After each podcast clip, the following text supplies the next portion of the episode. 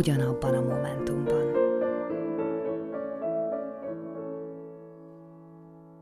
Ugyanabban a momentumban, mikor reggel a fürdőszobában a szempilládat fested, a rádióban bemondja a hírszerkesztő, hogy egy áldozat nem élt túl egy balesetet.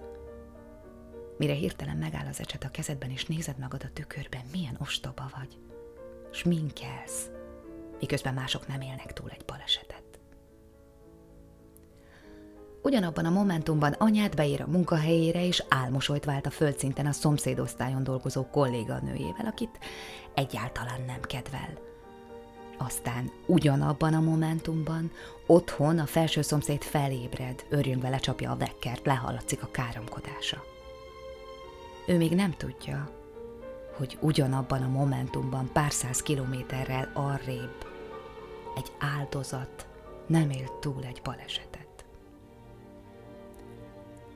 Ugyanabban a momentumban egy lány, aki először visel magas sarkut, mert fel akar nőni, megbotlik egy sétáló utcában.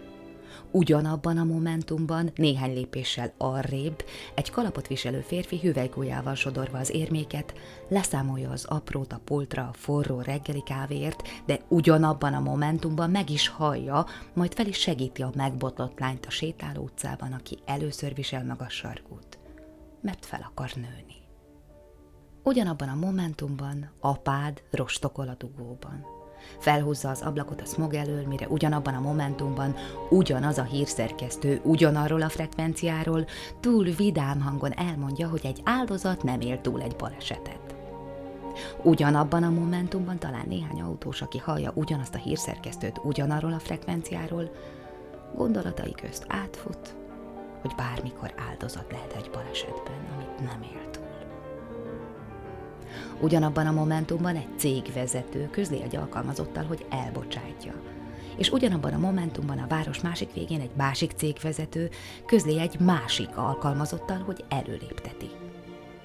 Ugyanabban a momentumban az elbocsájtott alkalmazott felesége elköszön a gyerekeitől az óvodában, míg ugyanabban a momentumban az előléptetett alkalmazott felesége összeszedi ruháit szeretője hálójának padlójáról.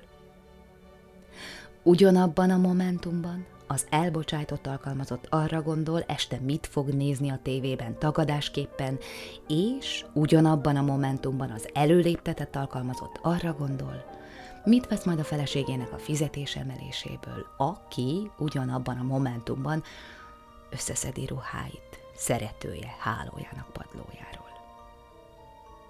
Ugyanabban a momentumban egy hajléktalan maga alá piszkít az aluljáróban, akinek hajnalban egy egyetemi professzor százas nyomott a tenyerébe, aki ugyanabban a momentumban megérkezik a szemináriumra, és ugyanabban a momentumban eszébe jut, hogy egyszer áldozat volt egy balesetben, amit túlélt.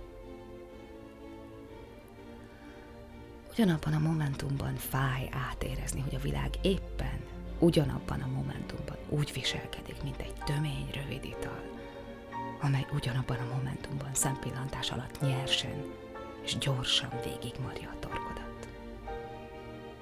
És ugyanabban a momentumban a szomszéd felébred, anyád álmosolyog, egy lány megbotlik, egy férfi kávét fizet ki, apád rostokol, egy cégvezető elbocsájt, egy alkalmazottat elbocsájtanak, egy másik cégvezető előléptet, egy másik alkalmazottat előléptetnek, egy feleség elbúcsúzik, egy másik feleség megcsal, egy hajléktalan bepisál, egy professzor megérkezik, és egy hírszerkesztő. Felolvassa a rádióban, hogy egy áldozat nem élt túl